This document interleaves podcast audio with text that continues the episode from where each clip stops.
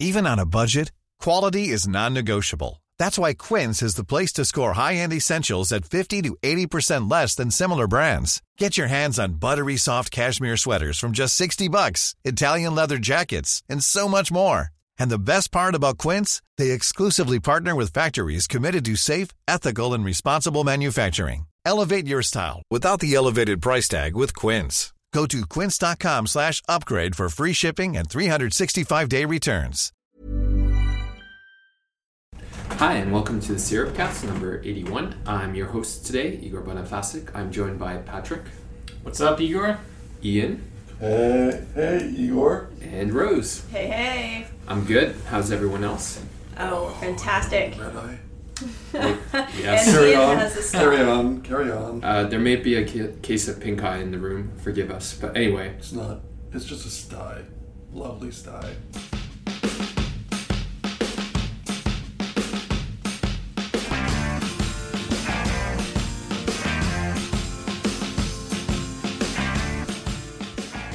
How will my eyes work on the new Galaxy Note 7 iris scanner? It's just not going to work. It won't be able to scan both your eyes. For real? Yeah. Does it need to scan both your eyes? It needs to scan both your eyes. Because some people have different, like people that have different colors or different irises in both eyes, because they're not identical, right? So it scans like both eyes. Two-factor and authentication, if you think about it. Because you could steal someone's, like, go totally macabre and like take someone's eyeball. Oh, but this, taking two, way more complicated. I wonder if that would work. See, when I looked at it, it looked sort of like what Microsoft had done, where it was just sort of registering the shape of the upper part of the face. It looked like that. Do you think it's that, or do you think it's really scanning the actual iris? So they didn't really talk that much about how it works. So I was at the Note 7 launch. Just one sec. Before we get any farther, in case you don't know, Note 7 got announced. Yes. Patrick was in New York to cover the unveiling. One of the big features is the iris scanner. And now you can continue. Yeah. So at the launch, they had like PR reps showing off the iris scanner, but you couldn't actually scan your eyes into it yourself. You could only watch one of the PR reps like log into it. I imagine because it probably takes a while to register an eye. They showed the process of how it works, and it was about like 3 minutes. Oh, the actual process? Yeah, the actual process of doing it was about 3 minutes, but for whatever reason they were told not to allow. Well, 3 minutes times like hundreds of journalists. People, yeah. But it seems like it worked really well. I think it's one of the marquee coolest things about the Note 7, I thought anyways, because I hate using my fingerprint because it often doesn't work. Like, my hand's sweaty or it's wet or whatever. Mm-hmm. True. And I don't like putting in a code or putting in a pattern, just looking at my phone and having it log in automatically. And then maybe eventually having that work with other things would be great. Yeah. Like payments? Yeah, payments. I know that's not going to happen forever, but the thought of that eventually getting to that point is exciting, I think. Well, MasterCard has something called the Selfie Pay, right? And it's going to be coming to Canada, if not available in Canada. It's going to be coming soon. Mm-hmm. Where you can pay your items not just from a fingerprint or a Touch ID perspective, but you would confirm a payment by taking a picture of yourself or a selfie, a scan of your eyeballs, which is essentially what this is, right? Yeah. There's just another level of security is what they're adding, right? It's also similar to what Rose is saying with Windows Hello, but Windows Hello, right. I think the difference is it scans your entire face. Yeah, it goes for the whole face. And I used to think that Windows Hello was a horrible garbage dumpster fire. And it kind of was when it first launched because it only took one picture of you. And so, like, sometimes I wear glasses at home all the time, right? So I would put glasses on and I wouldn't be able to log into my Surface anymore. Mm-hmm. But now, with some update, like a long time ago, like probably a year or so at this point, it let you take multiple pictures under different circumstances with glasses, without glasses, and good lighting and poor lighting. And it works great. It logs me in every time. Yeah, they've improved it significantly. Yeah. Yeah. So does this iris scanner work with contacts? Let's say I have contacts, even though I don't. Let's say I do. Let's say I put my contacts in. Would it work? If I take them out, would it still work? I imagine the only issue I could see coming up with contacts is if you had ones that changed the color of your iris. That might, yeah. I don't know. That's a good question. But I think I'm no expert on biometrics, but I assume it's more about the kind of the vein structure, like the structure than the actual, like, color and, like, because you're the... Yeah. Also, you got to think the pupil changes all the time, right? So it has to kind of the technology has to be able to accommodate something like that, where it's like constantly changing.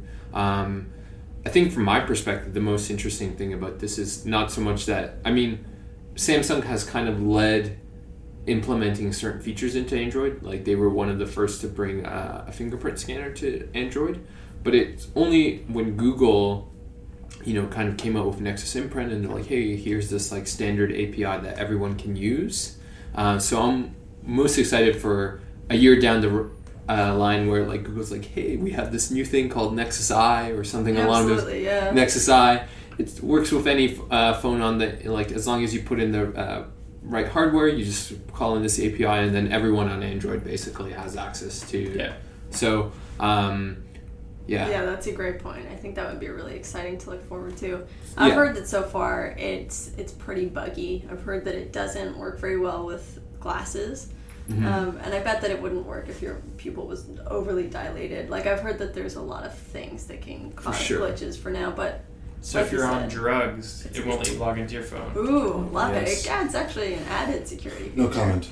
Yeah. But I think, you know, this is kind of the standard kind of process of things on Android. You know, Samsung comes out with like the first version of it, people copy them, and the implementation is not fantastic, and then Google's like, we figured it out, guys. Yeah. Well, I was doing a story before we started recording where what's his name, DJ Co, the best, the illest DJ this side of the Pacific Ocean, smartphone DJ, he said that they're going to bring iris technology to lower end Samsung devices in the future when it gets cheap enough for it to make sense for them to do when they can scale it. In general, though, I thought it was a pretty good phone. It's very expensive. If you're buying it off contract, it's like $1,049 or something like that, which is a ton of money. A lot of cheddar. But that's a 64 gig one, right? Yeah, that's what it starts at. It starts at 64 gigs. So how much is an iPhone, just to compare, how much is an iPhone 6? I would imagine about the same price. Greatest phone ever, the OnePlus 3, also has 64 gigabytes and is only $500. Oh, no. Here we go. OnePlus 3 shell. Because that has 6 gigs of RAM. How much RAM does this have? 4? 4 gigs of RAM. But this comes with a stylus. And a much better screen. Much better screen. Yeah. The build quality is arguably better, too, I would say. I mean, Samsung phones are nice. Yeah. It feels a lot like the S7 Edge. Like, it's the same phone to me in many ways, just larger with a stylus. Yeah, and you know, for some people, that is exactly what they want in a phone. It's interesting, like I was reading, there was this great kind of motherboard article about it, and it's, you know, like the Note 5 ushered, or the original Note ushered in the phablet, but now phablets aren't really a thing at all because all phones are huge, minus the iPhone SE. Yeah. And then you got, you know, certain phones like the 5X are smaller, but it's a phone that kind of fits in like this really strange space now, because they're really, the space that existed for it no longer exists, right? I think for a lot of people it's about the stylus. Like, there's people that swear by it and they love it and they use it for things all the time. I don't see the point in a stylus with a smartphone, but I also don't see the point in a stylus with like a 2-in-1. I never use the Surface as stylus ever. I use my Surface every day when I'm home.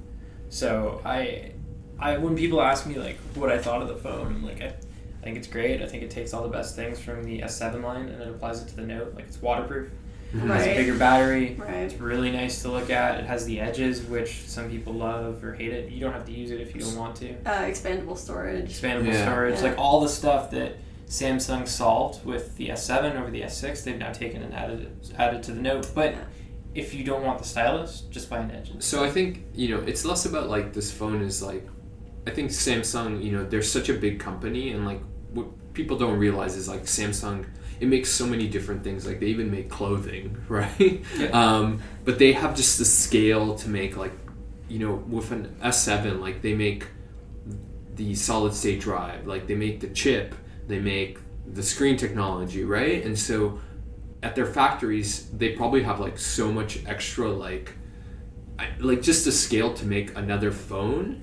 And for them, this is more like, less about like, you know, like I think meeting a product market need, as much as like, hey, we can push out a new, quote unquote, new phone ahead of Apple. Yeah.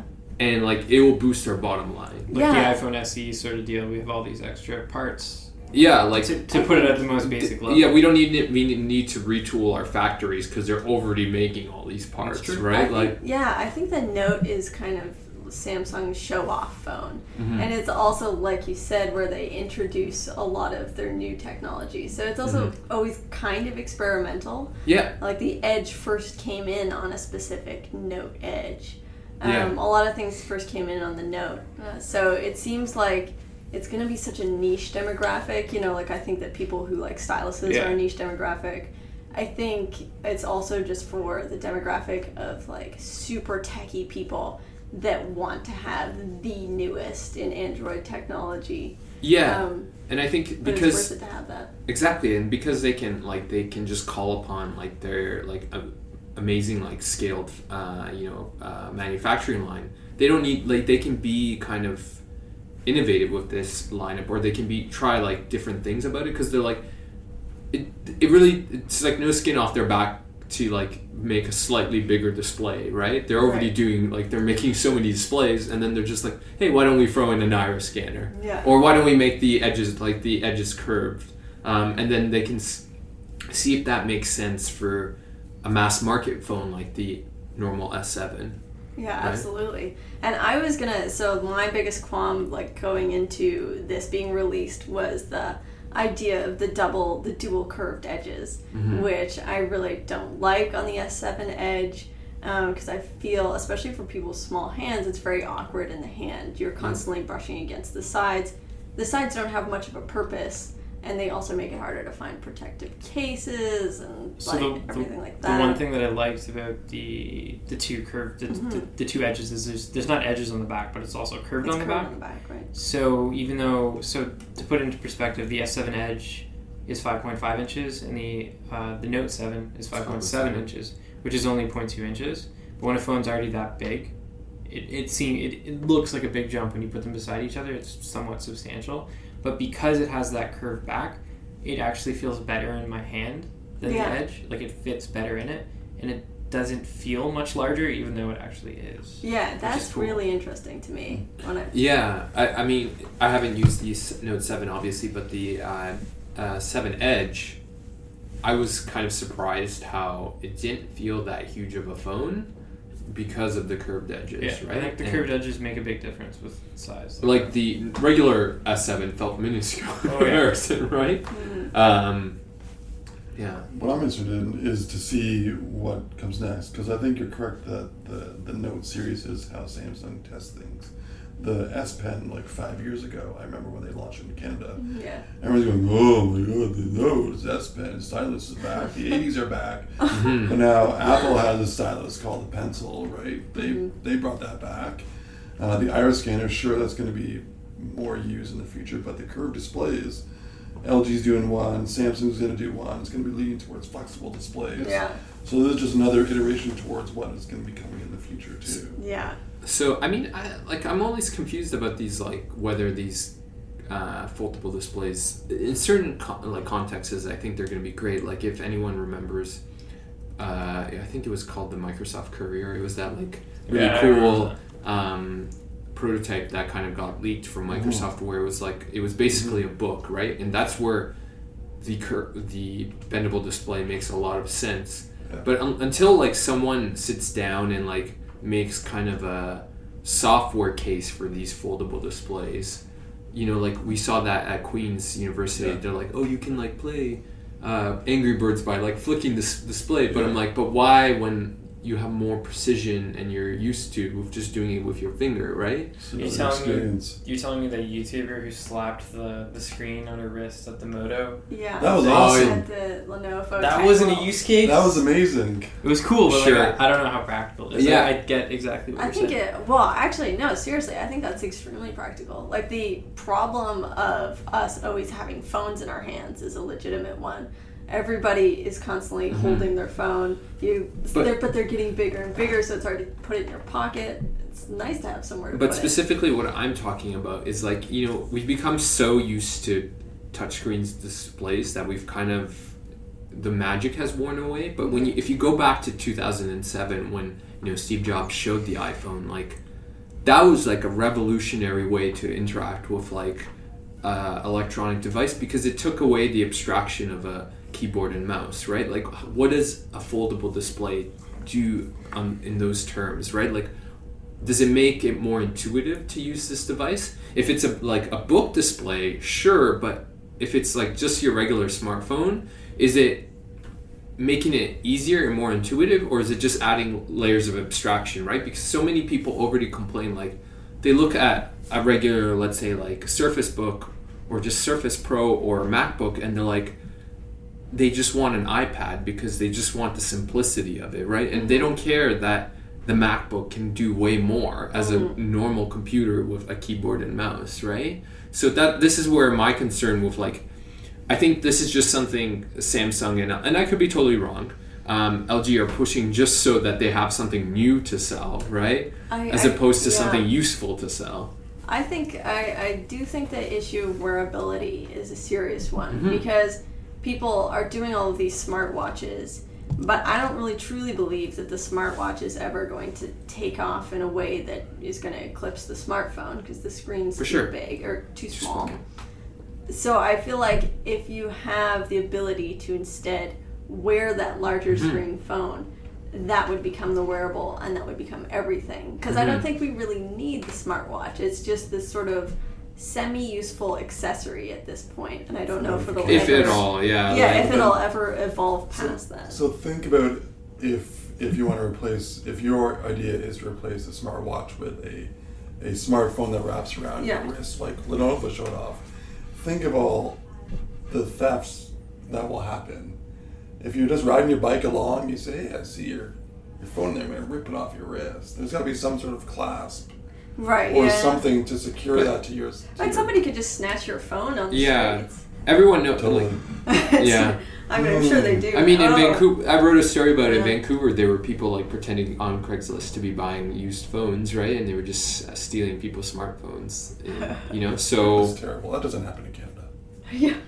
That's not our country. It only happens on the West Coast, right? Mm-hmm. Yeah, so that's the Note 7. It's coming August 19th in Canada, several carriers, and they're all the carriers. Deals, right? Yeah, so they're all offering, for the most part, all the big ones are offering the choice between two free gifts, the Gear Fit 2 or a wireless speaker. I think it's a Pro Level S or something like that. And that seems to be just like a Samsung promotion that they're tapping into. But then additionally, some of them are out offering like extras on top of that. It's $549 on a 2-year? Yeah, it's around $549 everywhere on a 2-year. Yeah. Yeah, I mean, I think that, so is that a Samsung thing that Samsung's pushing, or is this the carriers, you think, that are pushing it? Those gifts? Yeah. It does appear to be a Samsung thing, because on the fine print of, like, say, Bell's website, it shows that they'll have to redeem it through the Samsung website. So interesting. Okay, yeah. Interesting.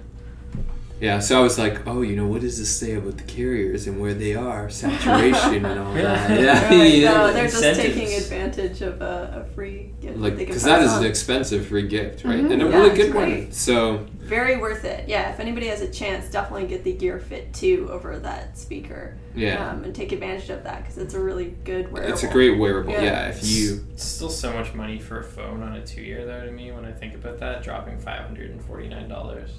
Yeah, but, you know, some people are ready to do it. I've seen a lot on Twitter just saying, you know, like, do you think I should go and drop the cash on the Note 7? And, like, one guy was saying he had the S7 Edge. Should I drop the cash on the Note 7? No. I don't think so, right? It's just not enough that's changed. Or yeah, that's just being wasteful, Yeah, exactly. Like, yes, it's like a perfectly good phone, right?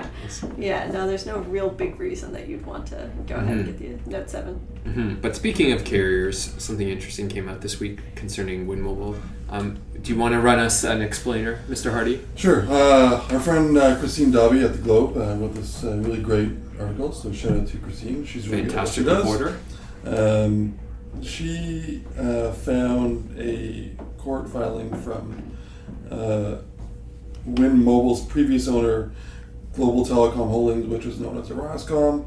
They filed at least a $1.32 billion suit against the government of Canada for damages claiming that they breached agreements when it entered into the Canadian wireless space in 2008, saying that they were supposed to be given some levies within a 5-year period to potentially sell their subscriber base and also spectrum to one of the big three.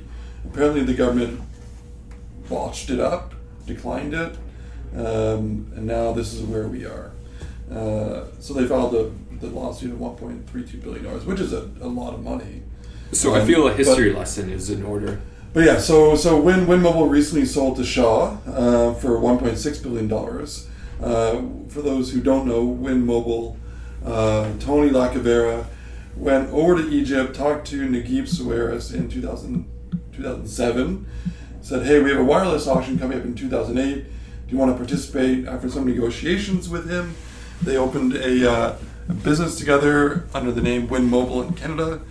They launched their service 2 years later after acquiring Spectrum in 2008, and have now service in Ontario, BC, Alberta, within cities within those provinces.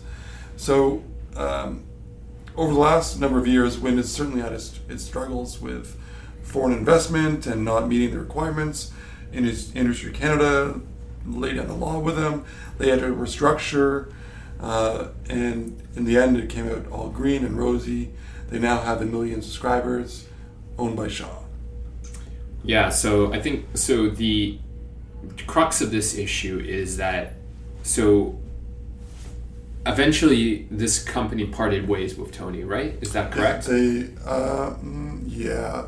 They kind of absolved themselves of, or they split with Orascom. Yes, because Naguib Sawiris says, "I'm done." Yeah. Private equity firm came in and said, here's some money, we're opening a new company. Tony was still in there. Yeah. Eventually, Tony and crew sold to Shaw. Okay, so yeah, the issue I think here is that, you know, Tony and company made a huge exit on WIND Mobile, right? Like, right. They sold it way over valuation to Shaw, right? Like, Shaw had to pay a premium. Yeah. And so I think this company... Rasmuscom, and you know, they're looking at it and they're like, that exit could have been ours, right? Yeah, because we made the promised something that we weren't given. Yeah, that we could sell, like, because you know, as investors, you're not really doing any of this for like the good of like the Canadian telecom community. You want to make more money. You want to like have return on investment, right? And so they were really upset that they couldn't sell WIND Mobile to one of the big three, right? Which, because I think obviously the big three would have lined up to buy that spectrum, those subscribers back, right? And so, or another potential party in the United States, or some like a Verizon, right? So I remember those rumors. Yeah. So that's the crux of the issue, correct? Yeah. Essentially, what the issue is based on what the court doc said, limited court doc said, is that. We were promised, what did I write here? We were promised, the government of Canada failed to create a fair, competitive, and favorable regulatory environment for new investors in the sector. And they're not the only ones, because Mobilicity, Quadrangle, and Bitove also said the exact same thing. So there seems to be a trend within the people who entered Canada at the time for new wireless, that they were promised something, and the government, possibly with a heavy hand of the big three, said no. Yeah.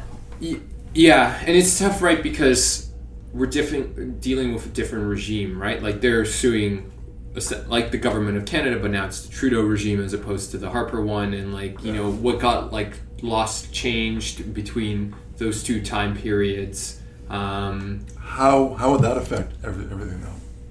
Well, so I mean, I think you could correct me if I'm wrong. This was like it was really kind of an initiative of the Harper government to have like four carriers in each province, right? And that kind of, depending on the province, like you had in Manitoba, MTS, you know, they kind of predated the big three, or that initiative, I should say. That was really successful, right? Yeah. But it was really part of the government's job to kind of put down some kind of regulation that would create MTS is in every other province. Or more competition in BC and Ontario. East Coast, yeah. But it's only really it's interesting because I think Eastlink also predates that, right? Like they're or Eastlink is relatively. I think they purchased around the same time, but they didn't go live for a few years later. Yeah, because they also had their own towers, LTE towers, and out east. And they were kind of I think. Hiring for your small business? If you're not looking for professionals on LinkedIn, you're looking in the wrong place. That's like looking for your car keys in a fish tank. LinkedIn helps you hire professionals you can't find anywhere else, even those who aren't actively searching for a new job but might be open to the perfect role. In a given month, over 70% of LinkedIn users don't even visit other leading job sites. So start looking in the right place. With LinkedIn, you can hire professionals like a professional. Post your free job on linkedin.com/people today. A bit more careful about how they built out, right? Whereas it seems like, they wanted to borrow the terminology, to hockey stick in Ontario, right? With WIND Mobile and Mobility, the hope was to really quickly grow, right? Yeah, this is a long game. It's a long story. Yeah. In a short period of time. Mm-hmm. Because it's only been since 2008 since it all started. Yeah. 2010 really when most of them launched. But in 2010 to 2012, 13, it was so heated, so intense, and prices Mobility when they launched, they drove the entire market to all hell. Mm-hmm. Here's unlimited everything for $25. Yeah. So then Rogers, Bell, and Telus says, "What the f? What are we gonna do?" Mm-hmm. So then everyone goes hardcore "What are we gonna do? We're gonna scramble free data." Yeah, and then WIND Mobile says free data for all. Yeah, so that it was such a exciting time to be alive. It was such a soap opera back then. Yeah, and it's still you feel it today. But now, as you see, some of them have their earnings out. It's all even with a 2-year contract, it's all kind of settling down. The big three are still going. We're still making money. WIND Mobile's still making money, but now the play is different. Rather than it's still a monthly price band play, but now, saturation, as you mentioned, it's all different types of media play that's entered in. So, do you think we'll have another shakeup where, there are more, maybe the government starts an initiative where they do try to bring in more small carriers and do get back into the soap opera again, or no? I think what's going to happen next, because there's another auction coming up, is that it's just going to get more intensified about how to reach different areas within Canada, rural. Yeah, I think unless the Trudeau government does something crazy and invites T-Mobile to come into Canada and opens it up, there needs to either be that or some kind of very drastic technological change, on the level of something that replaces smartphones, right? Because that was the big. If it's really interesting that all this development in Canada coincided with smartphone proliferation, right? Yeah, it was 2008, so that was the year the iPhone actually came to Canada, right? And so that drove, I think, so much of this, movement in Canada was that. So before that, it just had been boring, dumb phones, right? Would one of the U.S. carriers actually be interested in coming here? We're such a small market. Because it's such a small play, but I feel they could dominate the market, right? Because they'd be interested. I also think it's interesting you said foreign investment, because a government official in the Liberal government did recently co-present this study done by a international group that was saying, that was recommending more foreign investment in Canadian telecom specifically. Yeah. Rogers, Bell and Telus would go ballistic. Yeah. Remember 2 years ago when the double cohort, when contracts went from 3 years to 2 years? Yeah. They went so hard on the government. Mm-hmm. I remember James Moore, the industry minister back then, everyone came out with their own respective websites, I forgot what they're called, but Industry Canada says, you have the right to have your own 2-year, 3-year contracts, you can choose.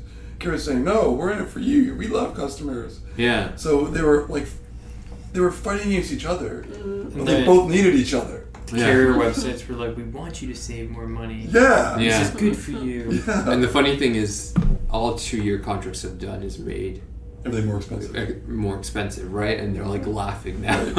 Right? Totally. So they were kind of not lying then. Yeah. But the next advancement, I think, will be all this 5G technology that we're seeing short spurts of now. Right. Yeah, and the tough thing in Canada too, right, is that it is, in one sense, like it's easy to build out network in the sense that so many Canadians live in cities or like below, you know, what is it, within 50 kilometers of the 49th parallel, but then kind of building out that to so you hit everyone gets super expensive, I imagine, right? Yeah. So there's so much investment that has to happen into. Because we live, honestly, like we're in a huge country, but we live all so far spread apart from one another. Mm-hmm. So that kind of adds to the problem of, you know, creating a fourth carrier in each of these countries, in each of these provinces, and territories. I've never been to like Nunavut or anything like that. Yeah, it sounds amazing. But bread up there or cereal is like $10. Anything that's fresh, right? That needs to be, if it's non-perishable, it's not too bad. Cost of living for stuff like that's really expensive. Yeah, that's my understanding. I don't know how much a cell phone plan is there. I know Peter shared, Peter Novak, former CBC journalist, he shared something like really interesting. I didn't get a chance to read it, but it was an opinion piece about like what was wrong in the telecom ecosystem in the Northwest Territories, and it was like basically like. One company has like a stranglehold on the infrastructure there. Is that Bell or Telus? No, it's like some other. I don't. I'll have to look into it. One of the like northern carriers that we never hear about. Yeah. Is it Ice Wireless? Ice Wireless.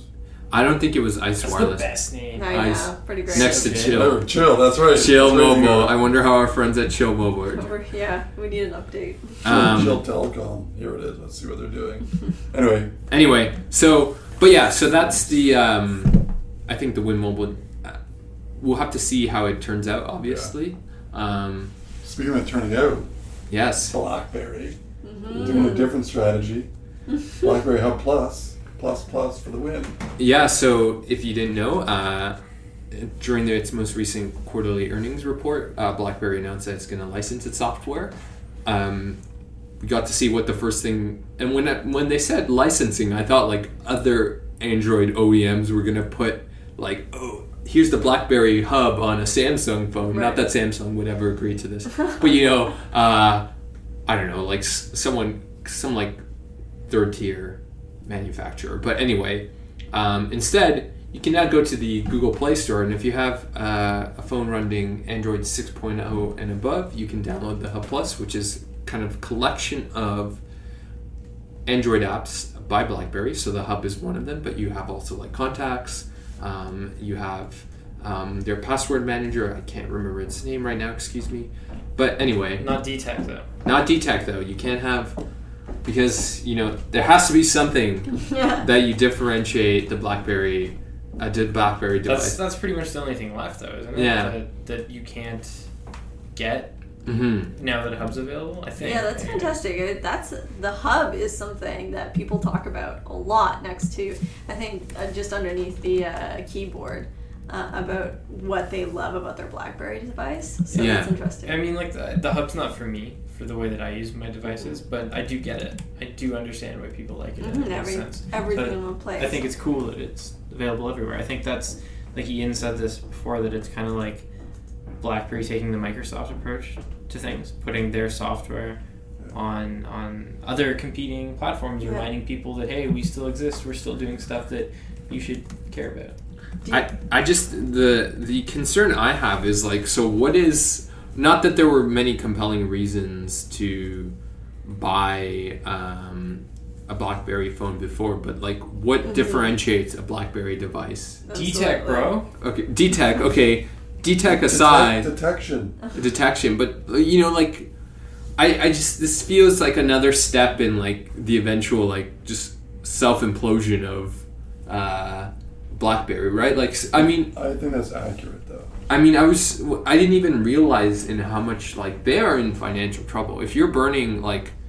How much do they have in the bank? They have $2 billion. $2 billion. But if you're burning $600 million in a quarter, right? Like, what's, like, how much runway do they have left? They spent $600 million last quarter? Well, they had net loss of $600 million. Oh, that doesn't mean they spent that. They didn't spend that, but that's still, like... Yeah. So I can burn through $2 billion relatively quickly. Yeah, like, what's their burn rate right now? Like... But they've always had around $2 billion in the bank, even when people said they're going to fail. Yeah. Which is true. But, so $2 billion in the bank is still a good amount of change.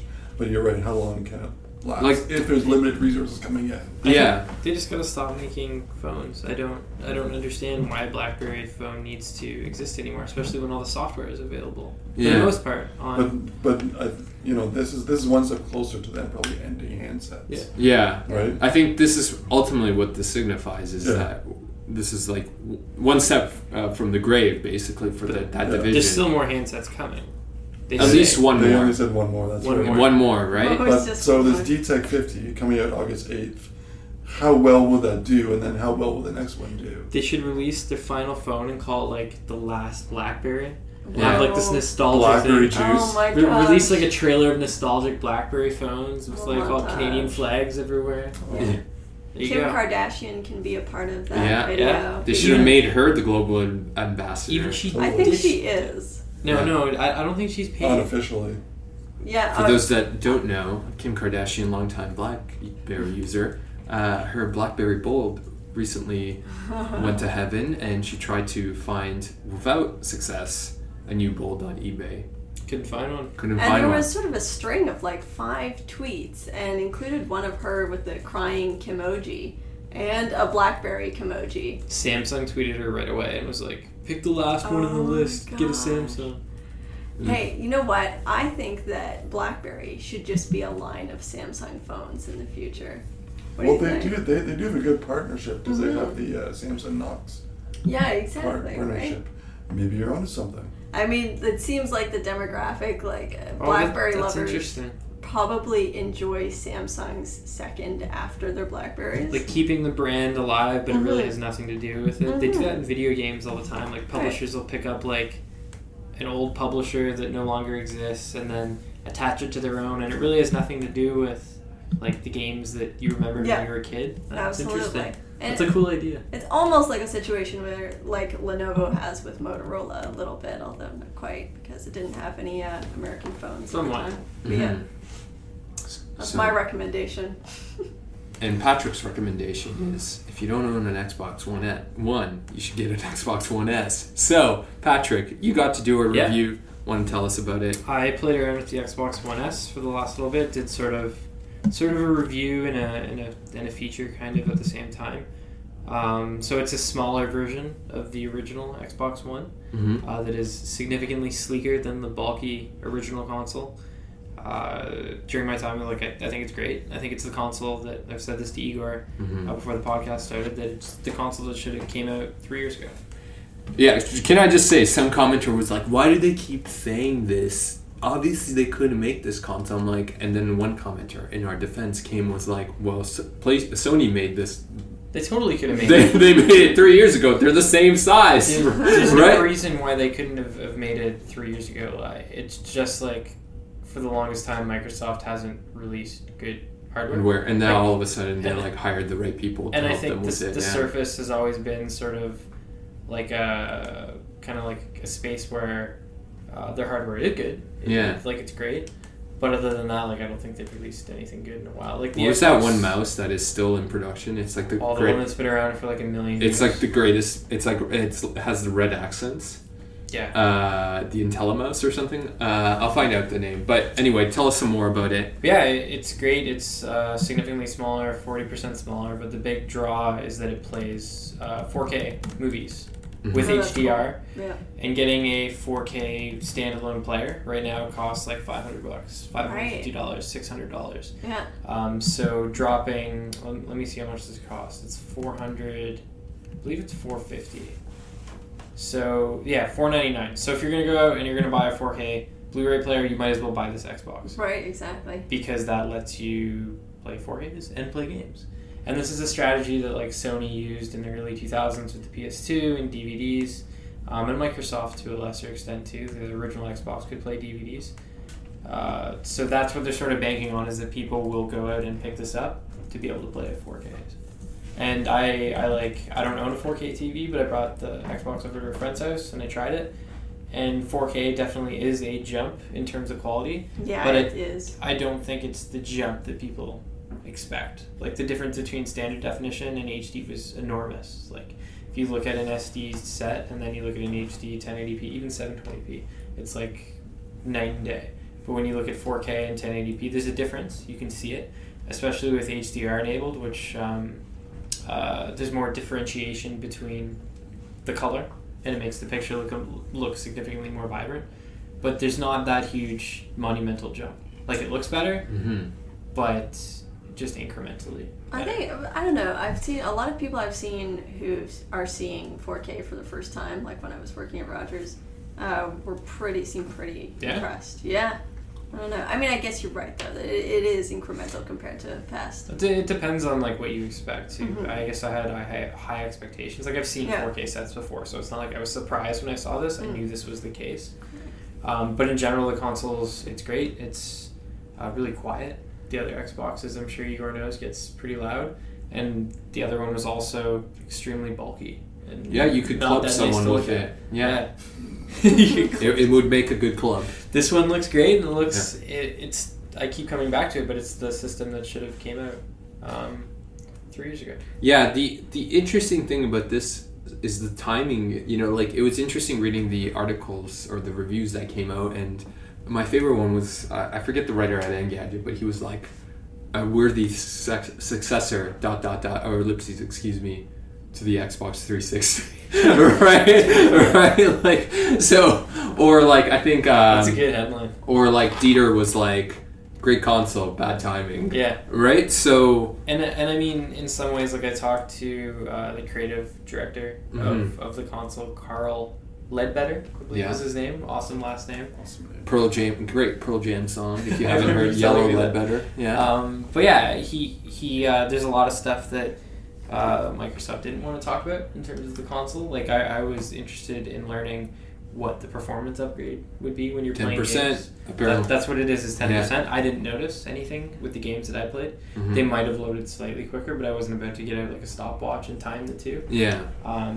I think the key takeaway was that it wasn't noticeably quicker. So it might be a little quicker, who knows. But there's certain games that apparently will run like significantly better, like Gears of War 4. Mm-hmm. The textures will look better, the frame rate, because it has a variable frame rate. Sticks to 60 frames per second, but the resolution is variable. Actually, the resolution will stay more consistent with the new Xbox because it's more powerful. It's 10% powerful, more powerful. But they didn't want to talk about any of that, which I thought was kind of interesting. Yeah, it was, because I think, you know, like, they just didn't want to oversell this console, right? Because I think the smart thing they did at E3 and what Spencer's done is he was like, this is a console for a very specific person. Like, if you need the 4K, this is for you. Otherwise, just wait, right? Wait for the Scorpio in a little over a year and a half, I think, when the new Xbox is supposed to come out. But if, like, for me, like you said, this is a very specific console for a very specific audience. If you don't already own an Xbox, you've been waiting to get one, this is the one you should be buying, not the old one. If you want a 4K player, buy this. Don't buy like a standalone Samsung whatever 4K player. Mm-hmm. But if you already own an Xbox like me or Igor, there's no point in getting it. Like, it's not worth the upgrade. Yeah, so I think this is like, you know, there was an argument in our comments section whether like this was like, because you suggested that this is the best UHD player you can get, right? Yeah.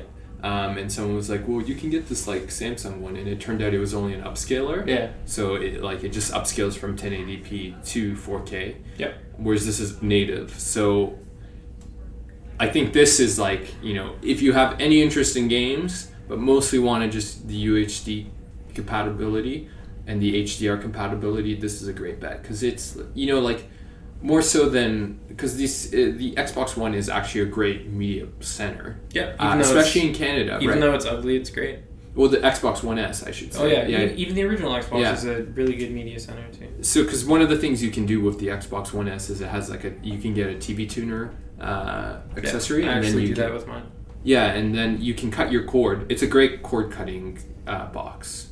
You can cut the cord, you can get this antenna, and then you get all of the HD channels that are broadcast in the city, like Toronto. And you can put, like, something like the Apple TV will run through it, like if you use the HDMI in. Yeah. And then you can control everything from your Xbox. Yeah, if you have a cable, you can, Anyway, so that's the Xbox One S. You can read the full review on our website. I think we're going to just jump into shout-outs. Shout-outs. My shout out is to Rogers and its subreddit Fido, because I made a change recently and sent out an email to its customers, and strangely, slightly surprisingly, it wasn't such a bad change. Mm-hmm. It was change their terms of service in where they're going to change how they calculate late payment fines. Mm-hmm. So rather than monthly, it's going to be daily accrual rates. Mm-hmm. And that could benefit people because rather, like, if you end up paying your late bill in the middle of the month, it won't charge you for the whole month. For sure, yeah. So that's good. And then it was interesting because I checked in on the terms of service with the other two big ones. And they both do monthly. But one of the interesting things that I found was that whereas Telus and Rogers have 2% monthly, mm-hmm. Bell charges 3%, whoa. Which is like significantly more actually. Yeah. It's up quite quickly. And I had just assumed that they would all be the same because they usually are. But Bell's being a little sneaky. They compete on late fees. Yeah, exactly. Not on price, but on late fees. And you know what? That's a smart place to compete. That's so funny. Yeah. It's a smart place to compete because nobody probably really checks that. I know I didn't. Yeah. I don't think I ever paid one of my cell phone bills late. Yeah. I paid one recently late. First time in my life I forgot to pay it. Yeah. And I had like $10 in late fees because it was a massive bill because I was like way over on data as I always am. Yeah. But I had something like between $5 and $10 in late fees. And shook my fist at the sky. Well, at least it was only 2% because you're with Telus. Yeah. And with Kudo. Yeah, Telus. It wasn't that much. Mr. Hardy? I like Jameson whiskey this week. That's my shout out. It's very Ian delicious. Has a red Solo cup in the studio. That's really great. Shout out to the whiskey. Jameson, by the way, is not a sponsor of the Syrupcast, lest there be any confusion. But I do consume. It is medicinal for styes. Traditionally medicinal. Yeah. Pour it on there. Yeah. It's a disinfectant. Right. It's true. Exactly. Could probably help. So my shout-out goes to The Void. It's this VR experience that you can try in Times Square at Madame Tussauds Wax Museum. Love it. I tried it out while I was in New York at the Note 7 thing, and it's pretty damn cool. It's a lot like wearing an HTC Vive headset, but they have like environmental things there too. So there's a sequence. I'm gonna write about it for Reality Bites this week, but there's a sequence in it where you're walking like on scaffolding outside of the Empire State Building. Oh my God! I think it's the Empire State Building, but it's not actual. It's like virtual scaffolding. But they have fans in the room that blow air at you at the angle that it would if you're really looking over the edge of the Empire State Building. And there's a lot of things like that too. Like there's one sequence where like mist sprays at you. It's interesting. It was really short. Probably not worth the $20 that it costs to do. 20 American dollars, of course.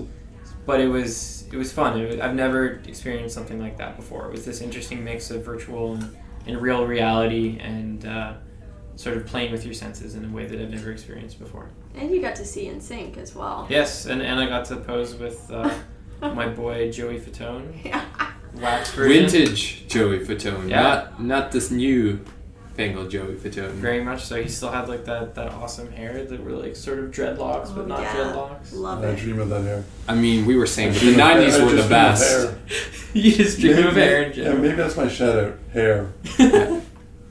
Hair and Jameson. I guess since we're on this 90s spree, shout-out to Good Old Games for getting to an agreement with Disney to put up to put up the original like Disney games from the 90s. So you got Aladdin, you got The Jungle Book, and Lion King. Lion King's garbage. I'll just say that. It's just not a good game. But Aladdin, fantastic. Also the Genesis version, which is...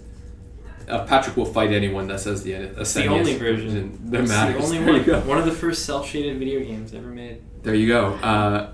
But more seriously, shout out to Station 11. Great book. If you haven't read it, by Canadian author. Really good read. I just finished it and really loved it. So we'll have to check it out. Yeah. Peace out.